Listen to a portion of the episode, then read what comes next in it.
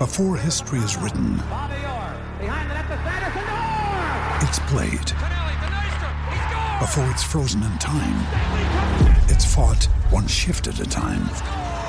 Before it's etched in silver, it's carved in ice. What happens next will last forever. The Stanley Cup Final on ABC and ESPN Plus begins Saturday. Factor Podcast. What is up, college lacrosse fans? You're watching episode number 257 of the Lax Factor Podcast. I am your host, Ted Hoost, and today we're going to talk about uh, games from Friday and Saturday. I will not forget the games from Friday this time. Uh, we'll start out with Hopkins against Maryland, then we'll do Notre Dame, Carolina, uh, Virginia, Syracuse. Cornell played, Army played, Nova played. We're going to talk about them. We're going to talk about St. Joe's, Penn State, Michigan, Denver, Yale. We're going to talk about a buttload of games today uh, officially, and then we'll get into a little bit of the playoff scenarios and things of that sort. But I think I'll cover the playoff scenarios in uh, Wednesday's show. And as I said, uh, showed showed times and dates and everything like that. The the weekend recap will now be on Monday through the remainder of the season because as we get into conference tournament play, st- some of them start this upcoming weekend. We we want to make sure to cover the Sunday games and all of that because there's going to be a lot more of those played. Uh, before I get into it, as always, be sure to like, subscribe, hit the notification bell if you're watching on YouTube. If you're listening or watching on Spotify or any other podcast platform, just share the crap out of the podcast with your friends. Tag people, uh, let people know what we're doing here and that they can get recaps every Monday with highlights and all that crap. So I digress. I'm going to, oh, and then as always, you can go to laxfactor.com. You can get, uh, uh, watch our videos there, see what we're putting out as we post everything the morning that we put it out. You can get Lax Factor podcast related apparel and non Lax Factor podcast related t shirts and things like that. I am going to shut up. First game we got to talk about rivalry game here, and it was the best game of the weekend overall. Was the number seven Johns Hopkins taking on number three Maryland in College Park, Maryland. Now, for sure, the game of the weekend. The outcome didn't disappoint as Hopkins and Maryland did battle right to the very end of this game, and it featured, I believe, the technical term is a metric shit ton of chirping, lead changes, ties and more. Oh, hits, throw some hits in there too. It, started out insanely physical. So, picking up in the fourth quarter, Hopkins held a 10 9 lead with a chance to extend said lead, but Brian Rupel made a monster save on a doorstep look by Brendan Grimes just off to his left, right on the crease. Uh, on the ensuing clear, Rupel found John Gepper alone, all by himself in the middle of the field. He hit him, he booked it upfield and hit Daniel Maltz, who buried it while getting wrecked. Now we're tied up at tens.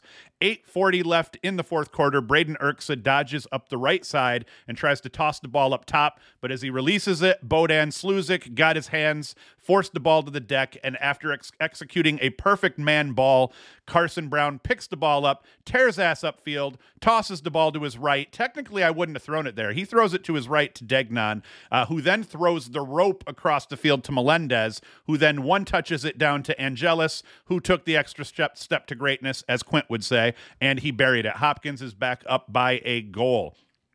Maryland flared on a flail, flared. Maryland failed on a clear around the 437 mark. Looked like it was offsides. That gave Hopkins the ball back in a settled set with 58 seconds left on the shot clock. That's important because when you turn the ball over in the middle of the field, the other team doesn't have to deal with as much of a clear, so they end up with a longer shot clock on that first possession than they would normally get. Melendez busted a swim dodge on Makar, got up the left side. He didn't use the pick that was set, but that screen ate enough of Makar's attention that he slept on that first step. Melendez scored a diving backhand going up the left side. I presume that video is going to get uh, that highlight's going to get this video flagged and my revenue handed to the Big Ten, but it's going to be way worth it. It was a sick goal by Melendez. And that gave Hopkins a two goal lead.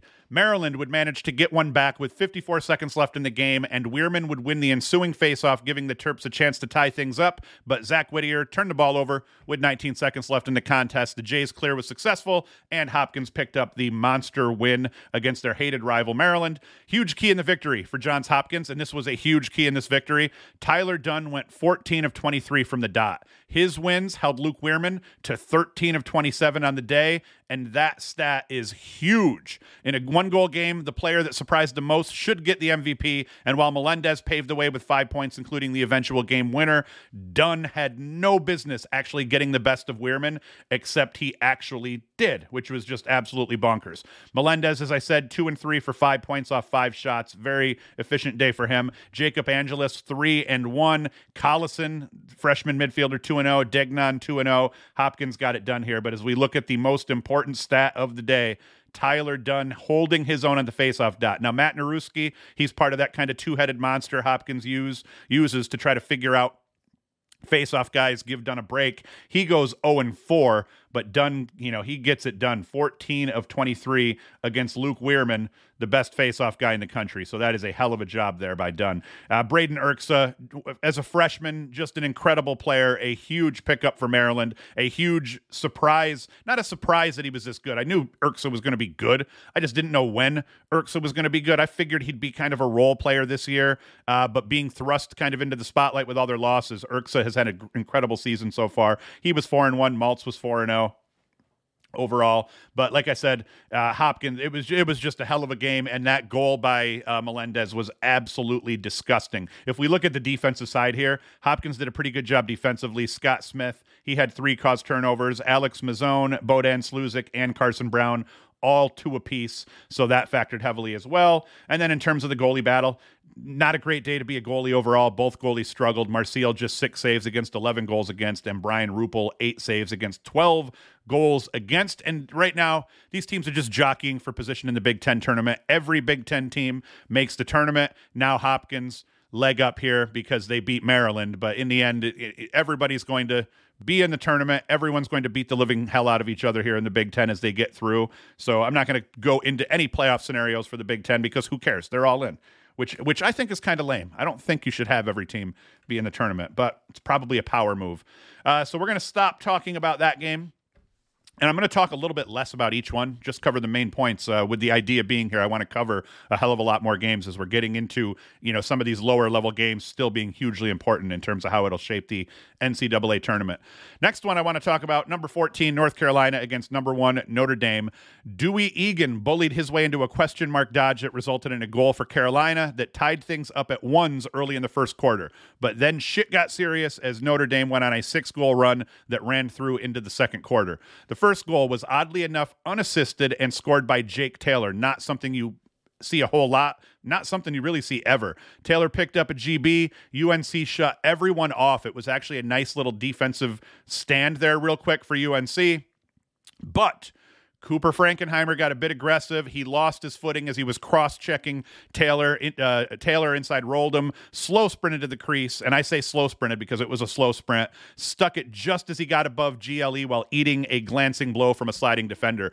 The final goal of the run was by Chris Kavanagh, who dodged up the right side from X, and with the help of a pick at GLE that put both defenders' brains in a blender, Kavanagh had his hands free at the top of the five and five, ripped one that went through both defenders. Krieg barely saw as he was badly screened. 7 1 Notre Dame at this point. Carolina would answer with their own run, this one of the four goal variety. That run was capped by Ryan Levi, who buried uh, four yards, who buried it four yards off the crease, not too far above GLE on a dish by long pole Andrew Geppert. This got UNC back to within two goals as the score at the half was 7 5 Notre Dame. But lacrosse is a game of runs, and as is, as is often the case, Notre Dame went on to score four of the next five goals across that third quarter. Dobson got the first goal of the quarter for the Irish, and Pat Kavanagh scored the final goal that put Notre Dame up 11 to 6. A pretty solid three quarters bouncer that hit the far right pipe and just went in just out of reach of Krieg. It was actually a well placed, well placed shot. Sicker in the replay than it looked in the live telecast. The key in this game for Notre Dame was their play on defense. Uh, I was going to just run that together.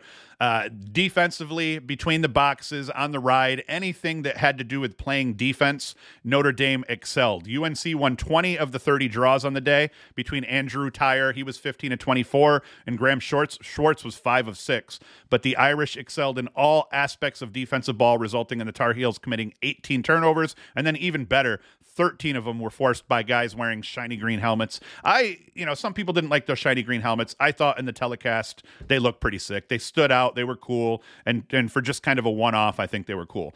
Pat Kavanagh forced 4 of those turnovers leading everyone on the field His stat line on the day was incredible a goal, three helpers, a GB, and four caused turnovers in the riding game. I think he led all guys, at least for Notre Dame, in terms of caused turnovers. And then Brian Tevlin and Will Don- Donovan each scored two. Pat Kavanagh. Now let's go through his kind of national point totals because we're starting to get to the end of the season where the Tewaaraton race is a little more important. He leads the nation in points per game with 5.67. He leads the nation in assists per game with 3.78.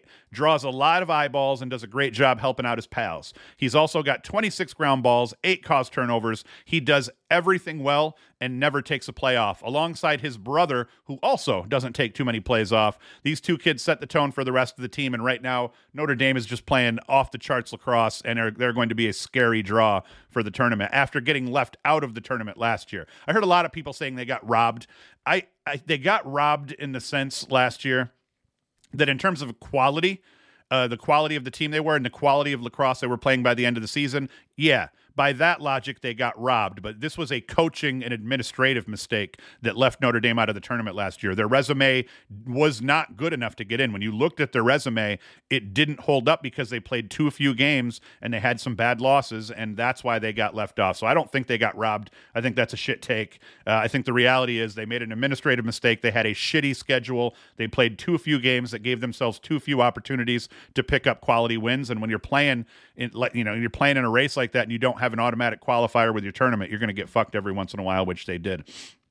Side note, in terms of uh, how the faceoff battle played out, Colin Hagstrom, he lost 8 of 20 on the day, but scored two goals. So as we kind of dig into the stats here and we look at this, uh, like I said, uh, 20 of 30 of the faceoffs went to Carolina. But if we look at what Hagstrom did, 8 of 20, almost 50%, two goals. Will Lynch kind of got smoked a little bit more, and that played better into those stats there. But Hagstrom Hagstrom's two goals almost you could say would erase losing 20 to 30 here because neither Tyre or his homeboy Schwartz uh, scored a goal. Uh, total team effort offensively for Notre Dame here. Nine guys scored at least two points, and we can see that here. We've got Pat Kavanagh with four at one and three. Dobson, McCann, and Kavanagh all had three points. Dobson, three goals. Quinn McCann, one and two, and Chris Kavanagh, two and one. And then we've got uh, what is it? One, two, three, four, five guys that put up two points between Hagstrom, Taylor Gray, Ricky Ardelli, and Westlin and Jack Simmons. And then another interesting note here for this game, beyond the fact that Carolina has to play Notre Dame twice to finish the season out, uh, eight sets of brothers played in this game between the two teams, which is just a ridiculous statistic when you think about it that way. So that's it. Uh, Carolina has to play Notre Dame, and, and and playoff implications for this one here. Notre Dame's in. Nobody cares. They're the number one team in the country. I think they're one or two in RPI at this moment. Carolina really needed to win this game, and I think if Carolina could have just you know freaked everybody out and beat Notre Dame twice, obviously they would have gotten in at that point. I think Carolina, depending on how the rest of the country ends up finishing up here, if Carolina beats Notre Dame in their final game of the season, I think that could be enough to punch their ticket, but it's going to be hairy. They're going to need they're going to need some help from some other teams that are on the bubble. They're going to have to lose. So, we'll dive a little bit deeper into that on Wednesday's show. So, that's it with that game. We're going to jump to my number 12 Syracuse taking on number 4 Virginia. Virginia got things rolling right away, opening the game up with a six goal run that saw Xander Dixon score three goals, including the final two of said run. His second goal of both the game and the run came at the 446 mark. A perfectly timed cut from Dixon made the Shellenberger feed easy. Dixon received the feed and busted a quick twister low uh, into the opposite pipe, 5 0 Virginia. His third goal of both the game and the run came just under a minute later. This time, Jeff Conner dodging to the middle of the field, kind of a left to right dodge from out top. He found Dixon camping down low and to the left. Dixon put a fake high, buried it low. I'm talking to you, Gary Jackson. Uh, and now the Cavs are up six to zip. Syracuse didn't give up. They managed to get back to within four goals off back to back goals by Alex Simmons. The first one was his second of the game. It was a nice two man game between Finn Thompson, who I think Simmons and Thompson have played incredible two man ball all year, being that they're both Canadians and they know how to play kind of that box setting, tight spaces. Simmons scored a man up goal about a minute later, his third of the game, up to this point on a crazy cross field feed by Hiltz. And this was sick too, because on the man up play, the ball kind of came back around, hit Hiltz, and Hiltz did not hesitate to cross that all the way across the field to Simmons, who stuck it That actually made it 9 5 Syracuse. After Syracuse got a defensive stop and looked poised to get back to within three goals, a turnover on the ensuing clear resulted in a quick Peyton Cormier goal off the restart, and the Cavaliers were back up 10 to 5. It not it never got better than that for Syracuse as UVA would open a 13 to 5 lead, and that was all she wrote. Interesting enough, Cormier scored that goal. Then Xander Dixon scored. Then Cormier scored, and then Xander Dixon scored again, and that was how it went from nine five to thirteen to five. It was a dark time for Syracuse. I have jokes here. Uh, Syracuse actually held up fairly well. At the faceoff dot with Johnny Richiusa going 10 of 20. Jack Fine had a terrible day, so LaSala still managed to win 17 of 29 of the draws, and he scored a goal. But on a day that Syracuse did enough at the dot to typically make their lives not miserable on offense and defense, they still couldn't get it done. Syracuse committed six turnovers in that terrible first quarter. That was really what sunk their ship as we see the score 7 to 2 here and uh, UVA forced 10 of those uh, 15 turnovers, and Cade Saustad led the way by forcing four on the day. In the end, UVA outplayed Syracuse across almost every aspect of the game. Syracuse has struggled a lot against teams. I, have been saying it kind of all year here. Uh, talent and experience beats or let's say experienced talent beats talented inexperience. Does that make sense? And that's that's what we saw here. Both of these teams are quality, but Virginia is an experienced team with a bunch of talent, whereas Syracuse is a very young team with a bunch of talent. Now, I got to say, Xander Dixon, aka the Slim Reaper, I don't know who to credit with that, but that is a dope nickname. He had himself a monster game. And by monster, I mean 10 points off seven goals and two helpers. That doesn't make sense. It had to be 10 points off seven goals and three helpers, right? Uh, let's see. Yeah. Oh, no. Nine points off seven goals and two helpers. I was wrong. I was looking at his shots. He only took 10 shots, so that's not bad. Uh, he also picked up five ground balls, caused a turnover. Peyton Cormier, he put up four goals. Thomas McConvey went two and two. Syracuse managed to hold Shellenberger to just two assists off six shots and three turnovers. Shellenberger has kind of continued to play on and off, depending on the day, depending on the opponent here. I'm, I'm still thinking he's hobbled and just not fully healthy. But then again, I mean, your team wins what was it? Uh, what was the score? Uh, 19 to 12. You do really, I guess you do care how Shellenberger plays, but it wasn't like he had to show up on this day here. Alex Simmons paced Syracuse goal scorers with four goals. Cole Kirst put up three goals in a dish, and Owen Hiltz flipped that stat, stat line. He went for a goal and three helpers. Uh, in terms of, and I, I normally like to show you the stats on the screen, but you can't sort them uh, for Syracuse. So I just it's tough to do that. Uh, Syracuse needed this win. If we're talking about the playoff implications, Syracuse technically needed to win their final two games to get in here. Uh, this makes it more difficult for them. And just like Carolina losing to Notre Dame this weekend, Syracuse losing to Virginia this weekend, put they were already on the bubble, but. I still believe that if Syracuse can beat Notre Dame in their final game of the season, and if um, North Carolina can beat Notre Dame in their final game of the season, I think that'll drop uh, Notre Dame a little bit, but it won't drop their RPI so badly that it's going to count against Syracuse or UNC. And I think if Syracuse can win their final game of the season and UNC can win their final game, I think they both have a shot to get in. Once again, it's just a shot and they're going to need some help from some other teams in, in the sense of those teams losing. Uh, so, oh, and then goalie goalie situation here wasn't great again for either goalies. Went Matthew Nunes played well, ten saves, ten goals against. Will Mark did not have a bad day, fifteen saves, nineteen goals against. He did not got a, get a lot of help on the day from his defense, specifically off ball, uh, off ball, especially early on in that game. Syracuse's defense did not play well, and uh, Virginia just outplayed him across the board for the most part. Next game, I want to talk about number six Cornell against Brown. Brown jumped out to a 3 2 lead off a Matteo Corsi goal with 741 in the first quarter. The Cuse transfer beat his defender to the middle of the field on a straight up sprint dodge, and it was just, he just booked it to the middle of the field. Help didn't get there in time. He beat Erlin on what appeared to be the stick side, but I'm not 100% sure. Bad angle.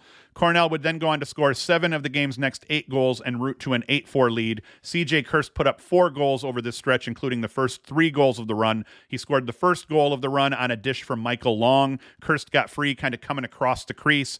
Uh, Long hit him. He rips it low to low and goes five hole on Theriault. Kirst also capped the run, scoring unassisted off a turnover caused by Michael Long. And although that might not show in the stat book, Long was pestering Trey Taylor while he was trying to clear. Taylor stepped in the crease as he was throwing the ball off his back foot upfield. Whistle was blown. Ball was placed directly in front of Kirst, halfway between the box and midfield. He picks it up, got about 14 yards out, and ripped it past the People's goalie, low and right perfect plate placement. Theriault, even though it was kind of a deep shot, really didn't have a chance. Uh, by this point of the game, with the score uh, sitting at 9 4, Kirst had five goals. And I'm going to go through his crap here a little bit because, once again, one of the top Tewaaraton uh, candidates. He finished the game with six goals and three helpers. This is his fourth game of the season with seven or more points. And I'll actually show, yeah, we're not going to show you. Yeah, screw it. Let's show it to you so you can actually see the visual here. Uh, as I go into Kirst stats, yeah, you see here he had 11 points against Hobart. He was 7 and 4 in that game. He had 7 points against Penn. Those were both wins. He had uh, eight points in a win against Marquette, six and two, and then he has that six and three game here for nine points against Brown. So a hell of a job by Kirst overall. Uh, he's sitting at 55 goals and 15 assists over 12 games. That puts him at second in the country in points per game with 5.55. He's behind Pat Kavanagh and first in the country in terms of goals per game with 4.45. So a hell of a job by Kirst. Cornell did an incredible job offensively, considering they turned the ball over 17 times and lost 18 of 29 faceoffs. So credit the Big Red defense for playing solid. They forced 10 turnovers while playing pesky defense that resulted in Brown turning the ball over 23 times on the day, which is pretty brutal for Brown. Now for Cornell, in terms of playoff implications and all that crap, this ties. Uh, they're both tied. They're tied with Princeton at the top of the Ivy League standings. They host Princeton in Ithaca next weekend to see who gets that number one seed in the Ivy League tournament. Five of these turnovers came on clears, as Brown only cleared the ball 15 of 20 uh, in terms of successful clears. Uh, CJ Kirst six and three, as I said. Michael Long two and two. Kirst also had two caused turnovers on the day. Uh, I wonder if he got credited with that caused turnover that he didn't technically cause and that was really caused by Long. Uh, it, it is because he picked the ball up. Maybe I don't know. Uh, Billy Coyle two and one, Spencer Wertheim two and one, so they got the job done here. And then uh, Jack Follows had two caused turnovers on the defensive end for Cornell, Brown, if we rip through their scores quick, Devin McLean, two and one, Mateo Corsi, the Q's transfer. Wish Q still had him this year. Three goals, and then we come down to the goalie battle. Not a great day to beat Connor Theriault. He's nine saves against 16 goals against. Chase Erlin, a little bit more solid, eight saves against nine goals against. So uh, the Ivy, we'll go through the playoff scenarios for the Ivy because I think Cornell, Princeton, and maybe Penn are all in, and now it's like Yale and Harvard or somebody are playing it out. We'll talk about that at the end of the show. Next game. I want to talk about is Lehigh against Boston U. Boston University jumped out to an early 5 1 lead, but Lehigh would battle back and get back to within two goals off a Christian Moulet man up goal with 8.31 left in the third quarter but the Terriers would answer as Lou Perfetto would score on a straight up bull dodge from GLE on the right into the low crease for a score. Credit to Connor Calderon, though, for winning the faceoff on that. Uh, Lehigh scored to get to within 7 5, as I had said. Calderon actually won the draw, and that led to the Perfetto goal. So that greatly helped in limiting uh, Lehigh's momentum. A little under three minutes later, Perfetto would find Timmy Lay just off the left side of the crease from X uh, uh, for an easy man up goal that, uh, and the lead was back to nine to five Boston U, and then it never came back after that. Mike Sisselberger was his usual self for Lehigh. He won 17 of the 28 draws that he took on the day for Boston U or on the day for Lehigh, but the Boston U defense caused 21 turnovers per the stat sheet. We'll look at it here. I saw this and I was like, what? That can't be true. Because I'm looking down here and I'm like 21 caused turnovers. That's absolutely insane. Roy Meyer had five of them. Uh, Dane DeGoler, Patrick Morrison uh, each had three. Trey Brown and Donnie Howard each had two. So that's that's just ridiculous. The attackman got in on the job a little bit. Even Garber ended up with a forced turnover. So I don't know if that was true uh, or not because you look at how bad Connor Calderon got beat overall at the faceoff dot. That's insane. But when you force 21 turnovers on the day, that kind of makes up for losing a lot of the draws. So solid, solid day. Uh, um, solid day for the Boston University defense. My brain's breaking here. Uh, Lou Perfetto, he was three and four on the day for seven points. Uh, Vince Dalto, three and two. Tommy Bork, two and two. Timmy Lay, two and one. Offensively for for Boston U, they absolutely got it done. Lehigh wasn't completely outdone though here. Christian Moulet, two and three. Matt Marker, one and three. And we come down here to the goalie battle, and we see Matt Garber wins the goalie battle. His team wins the game he has 14 saves against 11 goals against. Nick Pecora, 10 saves against 14 goals against. Not as good, and his team lost by a measly three goals. I was I, for some reason as I was about to say that I thought it was a goal, but obviously that wasn't the case here. So we're out of this one. Uh, some people are going to be mad. They some people would think maybe I should have led with this one here, but I didn't. Uh, Army and Navy, number eight Army taking on Navy in the famous Army Navy game, and it got bumped up and was played earlier in the day due to pending storms, but it was Army's defense that made life difficult for Navy's starting attack uh, and the midfield units. They shot 0 for 16 over the course of the first half, the starting attack and midfielders for Navy, and only 2 for 26 over the course of the game. That allowed Army to build a 9 2 lead by the half and they never looked back from there. If we dive into what people did for Army here, Reese Burrick continued being the best player for Army and one of the best players in the Patriot League. He goes four and one for five points off just nine shots and uh, two GBs in, in the mix there. Uh, Bailey O'Connor and Evan Plunkett each put up two goals. And like I said, if we look at what Navy did here, Xavier Arline had a decent game and he had a sick behind the back overall, so he played better than all of the other guys here that ran attack or midfield for Navy. But if you see, I mean, we got goose eggs. Uh, uh, John Giroux, he goes 0, 0 for 1. Uh, shot 0 for 6. Uh, Mac Haley was 0 for 5. Uh, Henry Tolker, 1 for 4. Dane Swanson, 1 for 4. Just a terrible shooting day overall for Navy. In terms of who played well in the cage, Pat Ryan for Navy, 15 saves off 11 goals against. This was actually one of the better games played all weekend for goalies. And Knox Dent, which is still, that's just a dope ass name for a goalkeeper or a face-off guy, even a defender. I don't care. That's just a dope lacrosse name. 10 saves, six goals against in the win, and uh, we'll we'll dive a little bit into Patriot League crap here, like I said at the end of the show in terms of playoff stand, standings and everything. But Army is just ripping shit up in the Patriot League, and I think they're undefeated at this point. Next game I want to talk about here is Marquette against number 13 Villanova. This one needed o- o- uh, overtime to be decided. Villanova was down by a goal with 118 left to play in regulation, and Marquette had the ball and they took a timeout. So now Nova's faced with a situation. Do we try to wait until the shot clock runs out? I don't remember how much time was on the shot clock at that mo- at that moment, but there was enough time between the game clock and the shot clock. They could have let it run out, got the ball back, and had a chance to tie it. They decided, nope. We're not going to do that. We're going to go out and double team the ball out of the the uh, timeout break double team the ball, forced the ball under the deck. Austin Frazier then scored the game tying goal and then later the game winning goal to help propel the Wildcats to victory. Frazier had four goals on the day. If we kind of rip through it here, Bobby O'Grady for Marquette uh, had a good day, four goals. Will Foster was one and three. Uh, Devin Cohen four and zero. Oh. So I mean, Marquette got some scoring out of some dudes here. And then we look at the face-off battle, thirteen to thirty-five. So Vill- Villanova slightly edged them out thanks to Justin Coppola going twenty-one of thirty on the day. So he had a hell of a day. And we see this a lot where the guy who spells the face-off guy kind of has a crappy day, but the main face-off guy does well, and that's what you know really helps their team. And then in terms of scoring, Frazier led all scorers for. He led all scorers in terms of goal scoring for Villanova with four goals. And then it was Matt Licata and Patrick Daly who each put up three and one. Campbell was held to two goals off 14 shots, Matt Campbell was. So that is not very good. Had he shot the ball a little bit better, they probably wouldn't have needed overtime in this game. And then we look at the goalie battle here. Once again, rough day for goalies across the board. Offenses are starting to really hum.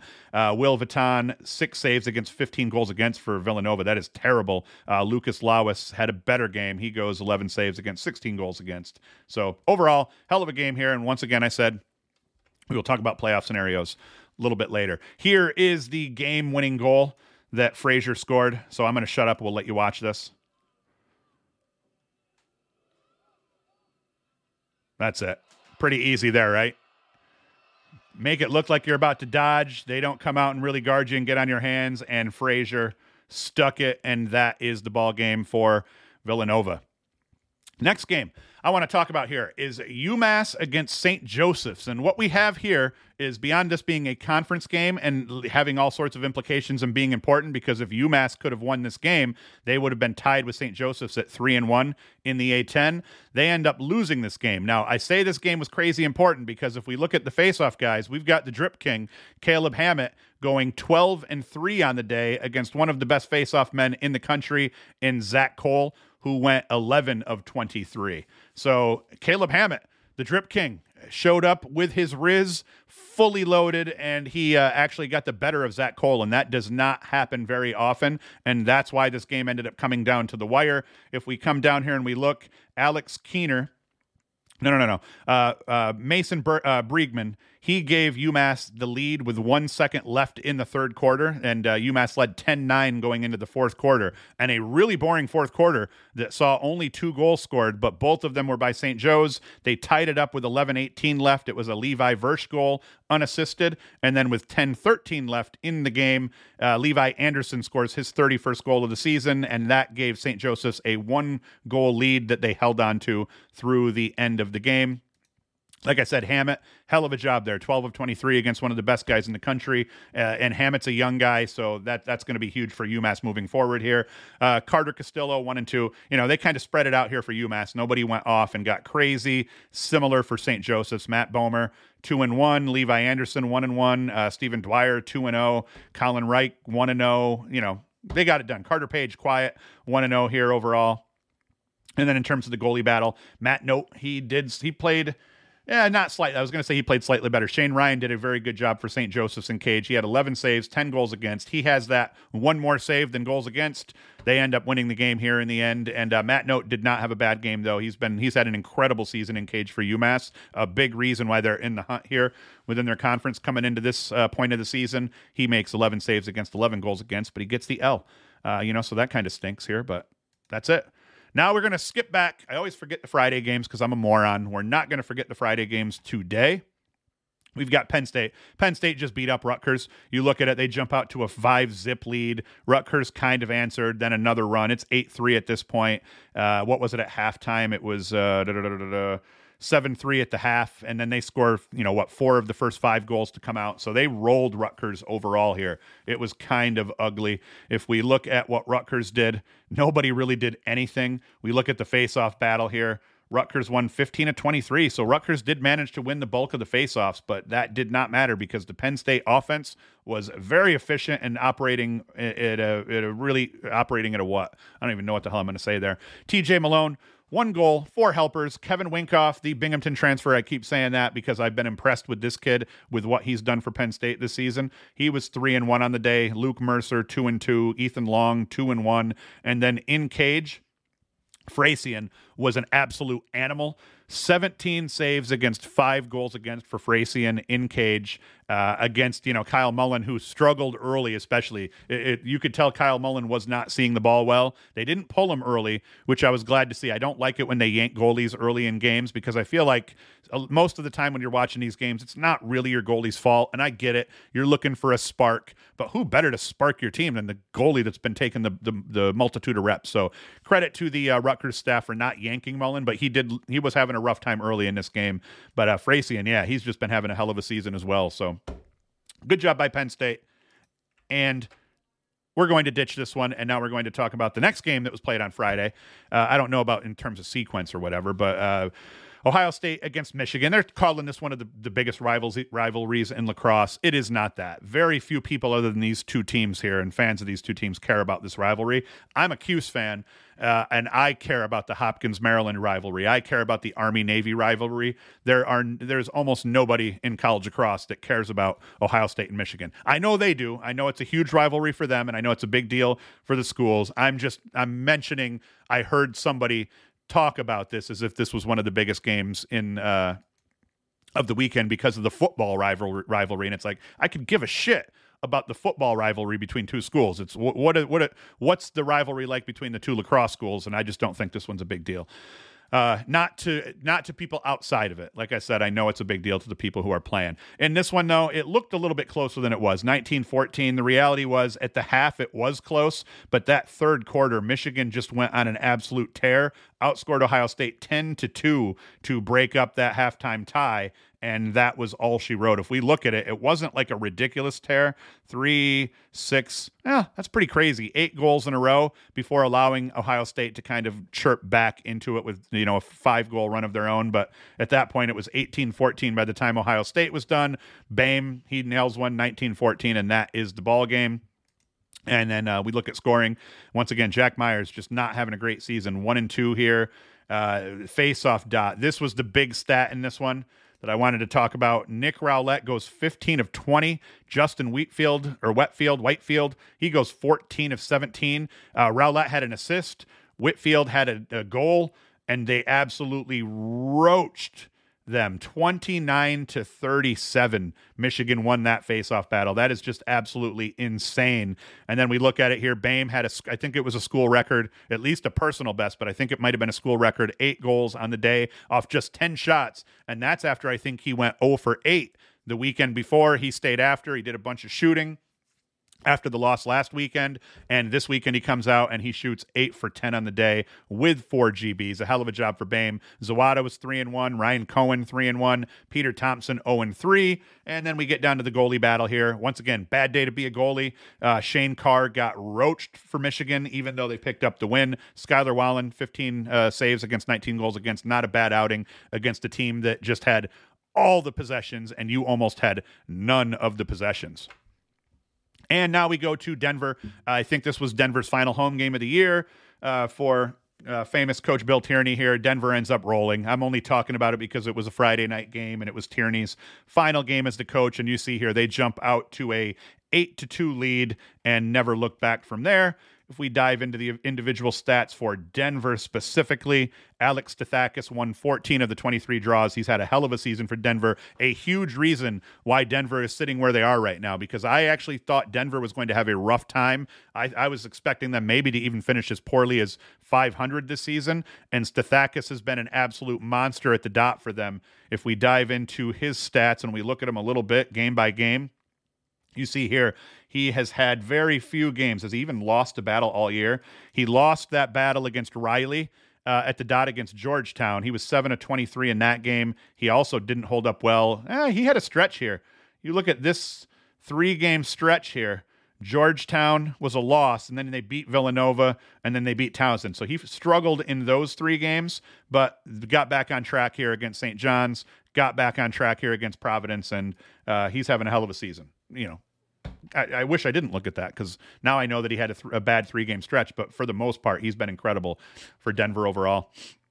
And then in terms of scoring for Denver, uh, Michael Lampert 0 and 4, JJ Sillstrop 4 and 0, Mick Kelly 1 and 3. What did Richie Connell 2 and 1? He's starting to play a little bit better. As I've said a couple of times, I thought Richie Connell could have been one a huge X factor this year, and I think he kind of had a quiet start to the season, but he's been factoring in the scorebook a little bit more often as of late.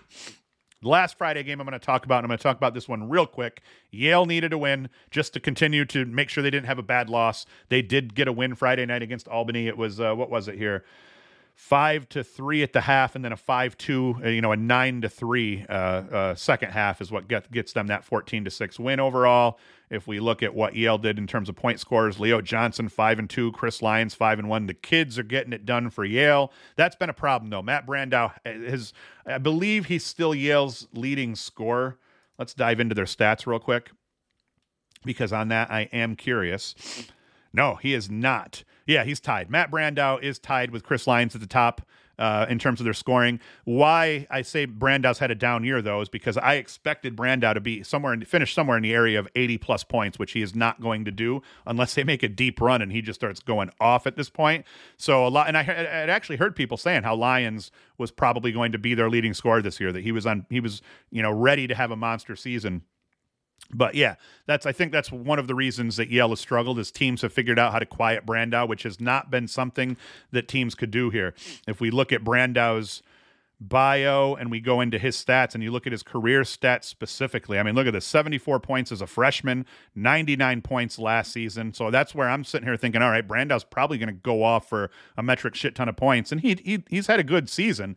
Just I I had him pegged as the best player in the country, as my favorite to maybe win the Tewaaraton behind Shellenberger because at that point I thought Shellenberger was going to also have a monster season and go off, and we see he's been quieted, 29 and 23 for 52 points, still good. And thank God for Yale that Yale has these young guys that are playing well, also, but you know, still a surprise. Uh, next game. We're going to talk about Drexel against number 15 Delaware. I don't know what uh, Delaware is in terms of the Inside Lacrosse media poll, but either way, they're ranked. I have them ranked myself here. And uh, pretty tight here overall over the course of the first quarter. Drexel had that 4 3 lead. It was 7 to 5 at halftime in favor of Delaware. They edged them in the third quarter and the fourth quarter slightly to kind of slow burn to that 18 to 13 win. And then if we dive into the stats here specifically, let's look at what the winning team did. I hate it when they don't let us sort these. What are they thinking, man? Jason Kohler, four and one for Delaware uh, from the midfield here. He was four and one for five points. J.P. Ward two and two. Ty Kurtz two and one. Uh, let's see, Kill Kilcarry. Oh, I was going to say, did he get an assist or some crap like that? Nope. Uh, face off battle. Yeah, went that went Drexel's way. We're not even going to look at that one though. But uh, once again, goalies didn't have a great day overall. Delaware does get the win though, and they're now six and zero oh in the CAA. That actually gives Delaware, I believe, the regular season title alone in the CAA. Plus, they get to host the tournament now, so that's a big deal for Delaware. Hobart Richmond, another A10 game where teams are jockeying for position here overall. It was tight early. Hobart, uh, you know, 6 4 had a lead, two goal lead after the first quarter, and then an 8 to 3 quarter over the second in favor of Richmond. Undid all of the dope shit that Hobart had done up to that point, and uh, Richmond goes on to win 20 215 on the day if we dig into what Richmond did. They had a bunch of guys put up points. Dalton Young had a hell of a game, four goals and four assists for Richmond. Uh, Aiden O'Neill, two and three. Luke Graham, four and one. And that is a weird way to spell Graham, G R A U um. Uh, that's that's just funny. Uh, Derek Madonna four goals. So Richmond got it done offensively from in terms of the face-off battle, split pretty evenly overall. And then goalies, if we pop in here once again, not a great day to be a goalie. Richmond, uh, Zach Veek actually did the better job 15 saves, 14 goals against. His team picks up the victory. Penn and Dartmouth, and once again, just jockeying for Ivy League positioning uh, in terms of the tournament here. Penn beat Dartmouth up. Let's just do our Sam Handley check here. Sam Handley, four and two against Dartmouth. He uh, off just five shots. A hell of a game for him. Uh, Cam Rubin, four and one. Ben Smith, four and one. Uh, Tynan Walsh, one and three. Not a bad job what Emmett Carroll do. Emmett Carroll, 11 saves against, three goals against, so he didn't do bad. I actually had popped in for the fourth quarter and saw Carroll wasn't in the game at that moment. I was like, oh crap, did he play crappy? But they just spelled him deep into the game because they were whooping some ass, and that was the end of it. Again, we'll talk about the Ivy League. Uh, Ivy League it Penn's in the tournament. I think it's just Yale and Harvard that are jockeying for position, but we'll talk about that here in a little bit. We're getting close. We're getting close to it being time. I uh, had to talk about Georgetown and St. John's quick. Nothing huge here. As we look at it, Georgetown jumped out to a 7 2 lead. They had that five goal lead at the end of the half as well. And then that third quarter completely undid St. John's, and that was all she wrote. If we dig into what the Georgetown scorers did, UNC transfer Jacob Kelly, four goals and three helpers. Syracuse transfer uh, Tucker Dordevic, four goals and two helpers. Colgate transfer. Brian Minicus, one goal and four assists. Nikki Solomon, another UNC transfer, three goals and a helper. So we look at what, 7, 13, uh, 18, 22 points out of transfers to lead Georgetown to this victory. Riley was 18 to 25 on the day. James Riley was with a helper. Good job by him. And if we come down here and see what Hinks did in cage, Hinks got all but you know the last two three minutes or so, twelve saves, ten goals against. They need him to start playing good, uh, consistent lacrosse here because Hinks started, and then Scarfenberger was starting, and now it looks like Hinks is starting again. So Georgetown's going to want to get some consistency out of the goalie that is actually playing. I don't remember if Hinks was maybe injured a little bit. I'm not sure how that exchange went. I know Hinks was not playing up to snuff uh, when Georgetown was 0 3 at that point, and I think that's when we started seeing Scarfenberger get in but they've gone back to Hinks. Hinks also a transfer. Uh, where was he the transfer from? Dartmouth, I think. Hinks was a transfer from. So either way, Georgetown picks up the win though. They needed it. They improved to what on the season now? Nine and three. So they lost the first three games. Now they've won nine straight. They're now four and zero oh in the Big East. And uh, we'll talk about what they've got coming through the weekend in the Big East seating here uh, in the upcoming show during the week. Harvard Princeton. This game was actually hugely important for Princeton because they wanted to be able to keep pace with um, Cornell uh, at the top of the Ivy here, and they did so. They beat Harvard not handily, but they beat them by enough. They were winning eleven to six at the half, and then really put them away here in the third quarter uh, as they you know rolled to victory. And if we look at what the winning team did, that once again, come on, sidearm sports. Why are all these teams not dealing with the same stats here?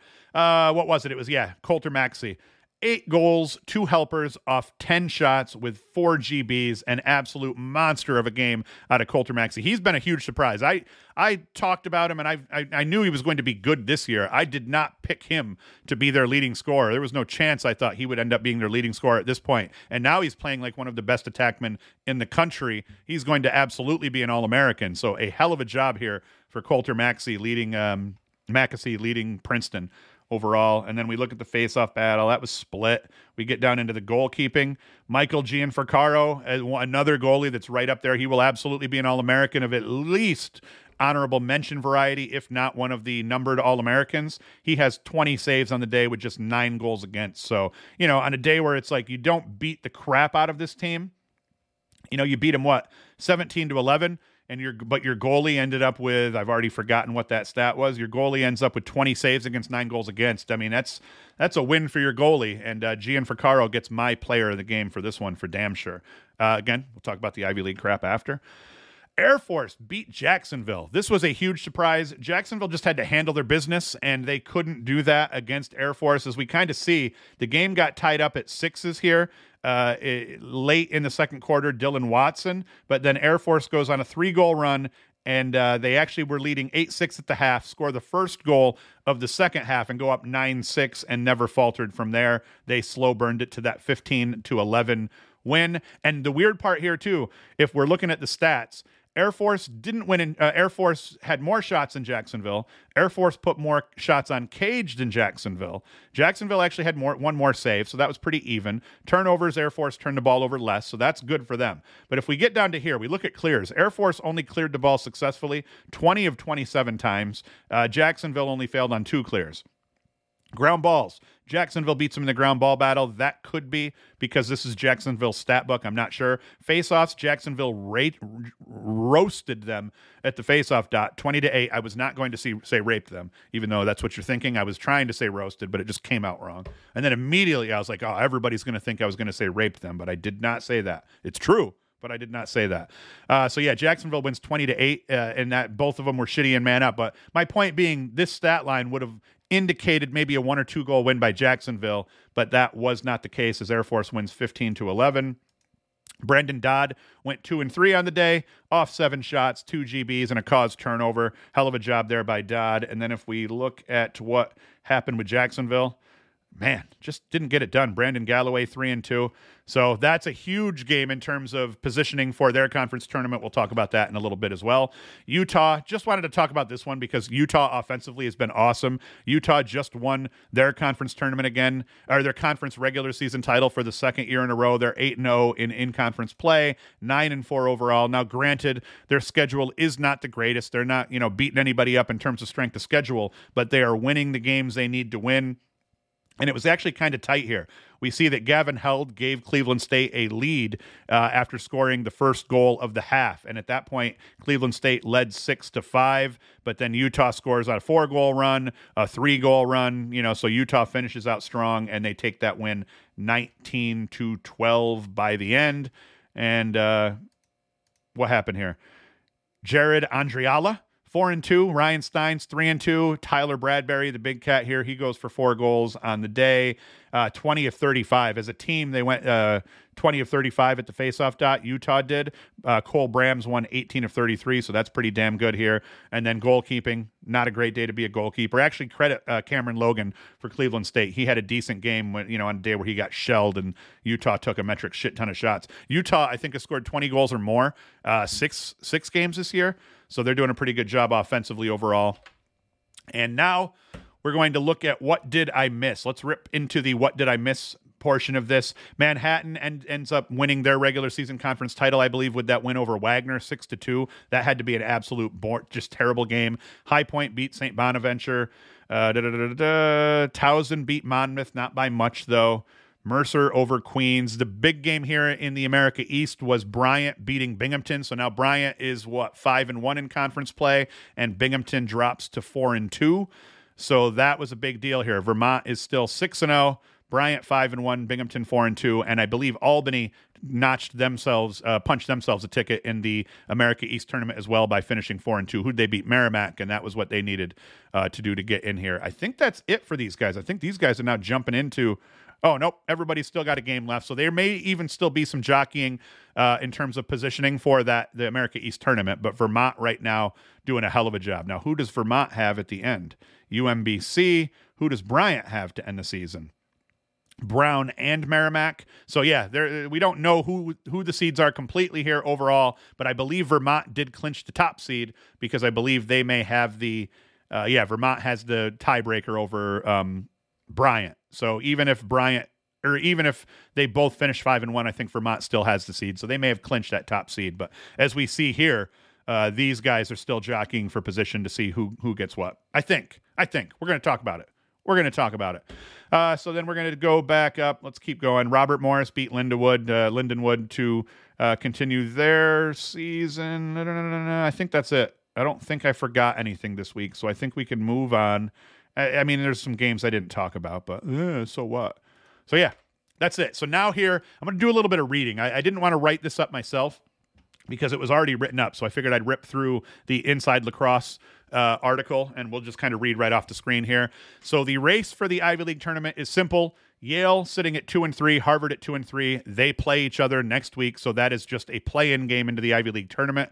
Three of the four Ivy League spots are secured after Saturday's action. Princeton at four and one, Cornell at four and one, and Penn at four and two are all in. The last spot comes down to whoever wins in that Yale and Harvard game over the weekend here. Saturday's matchups between Princeton and Cornell will be for the Ivy League Championship. The Ivy League tournament is held Friday, May 5th and Sunday, May 7th at Columbia University in New York. I've actually played on that field before. On Saturday, Cornell flexed in a 60. Yeah, we're not going to go into that. So we don't care about all that crap. But yeah, we, we see the Ivy League tournament is pretty much set. We just have to see who gets in. Is it Yale or is it going to be Harvard? And nothing better than that. They play a playoff game to finish the season, both of those teams. So that's going to be one to tune into next weekend. In the MAC, Manhattan clinched the MAC number one seed uh, and a share of the MAC regular season championship with its 6 2 win over Wagner. Now, because of a head to head tiebreaker with Mount St. Mary's, the Jaspers 7 and 2 will be the top seed in that tournament. And let's see here. Siena had a winner go home scenario as well. They end up winning, and now they're going to end up being in the conference tournament as well. So uh, Siena scored nine goals and locked up that postseason berth. Yeah. Okay, so here it is. MAC tournament here. Quarterfinals will be Saturday, April 29th. Number five, Sacred Heart at number four, Siena. And then uh, we also have uh, Quinnipiac uh, number six seed Quinnipiac taking on number three Marist. So those are going to be the first games in that tournament. And then the lowest remaining seed will play Manhattan that uh, Thursday, May 4th. And then the highest remaining seed will play Mount St. Mary's. And that's how the MAC is going to play out. Uh, CAA, Delaware won the regular season title, as I already said, with that win over Drexel. And if we come down into here where they have it, ooh, they don't have it. What is the deal in here? Okay, so yeah, the only thing we know here so far in the CAA in the CAA is that Delaware is going to host that tournament, and I'm not sure who else is going in. They don't really say here either, so that must be completely still up in the air. America East, Vermont, they did lock up that number one seed. As I said, they have the tiebreaker over Bryant. And the final spot in the tournament comes down to Sunday as Albany plays Merrimack. As I said, Albany already beat Merrimack, so they've punched that ticket. Uh, so the Danes won and they're in. And yeah, so I don't know if the seeding's set yet, but it looks like those four teams are all that I mentioned earlier are all in fact in here. If we dive into the ASUN, uh, air, like I said, the ASUN's now up in up in the air because freaking Air Force beat Jacksonville. But if we come down here and we look with Utah Air Force and Jackson, uh, Utah Air Force, Jacksonville, and Bellarmine are secure. The last two spots for the ASUN tournament will come down to the last week. Mercer and Robert Morris have the inside track, but Cleveland State is not out of it completely yet. Mercer and Robert Morris are both four and four. Cleveland State is three and five, and they're also still in the mix for those final two spots. A10 Richmond wins that shootout with Hobart. That's going to help them. Uh, let's see here. Richmond takes on St. Bonaventure next weekend. UMass will host Hobart in a key Friday night game, while High Point hosts St. Joseph's on Saturday. Uh, let's see. And I did. I th- I thought there were implications on that, so I don't know who's trying to fight for the final spot here. Let me see. Oh yeah, okay, here it is. Uh, at three and one, the Spiders will be a part of the inaugural A10 tournament along with St. Joseph's, and then it's UMass, High Point, and Hobart who are going to fight for those final two spots. So St. Joseph's is in. Richmond is in, and it's between UMass, High Point. It, they're both two and two, and Hobart, who's one and three, uh, who are going to play. You know, whoever they play over the course of the final weekend. We'll talk about these more on Wednesday. I'm just trying to rip through them quick now, just to continue with the content. And um, I think that's it. I think that's all I'm going to talk about, man. I mean, we're sitting here at what 54 freaking minutes. You guys have been listening to me. If you're sitting at this point, if you are one of the people, especially if you're on YouTube uh, or anywhere, and you made it to the 54 minute and 19 second mark, throw a comment out and say, I listened to the whole 54 minute episode. Hit me on Twitter and say that you did it. Hit me in the comments on YouTube and say, yes, I actually did listen to this whole podcast. The kicker for me, I always try to keep them around 30, 35 because they do a little bit better on YouTube. I felt like, fuck it. Who cares about my stats overall? If I get 100 less views, but I do a 54 minute show and I entertain people a little bit more and I do a better job, let's just do the longer shows. So if you made it to the end of this, please let me know. Yes, I'm listening to these to the end, even when you ramble for 54 minutes because it does matter in terms of positioning and how I do in terms of coming up in the search and YouTube and all that crap. So that's it. But uh, come back Wednesday. I'm not going to let this one sit. I want to do the I want to do the show on Wednesday to make sure that we're ripping through uh, and we're doing the previews for this upcoming weekend. I will talk a lot more about the playoff positioning and what that all means for everybody, and uh, we'll go from there. We're going to have a hell of a weekend of college lacrosse. I'm going to pray to God that Syracuse wins this weekend against Notre Dame and that that's good enough to get them in. We're going to see but that's it. Be sure to like, subscribe, all that crap. As I always say, you go to laxfactor.com. You can support us that way. We do all sorts of shit on here. You can get team apparel. Uh, you can buy swag, you name it.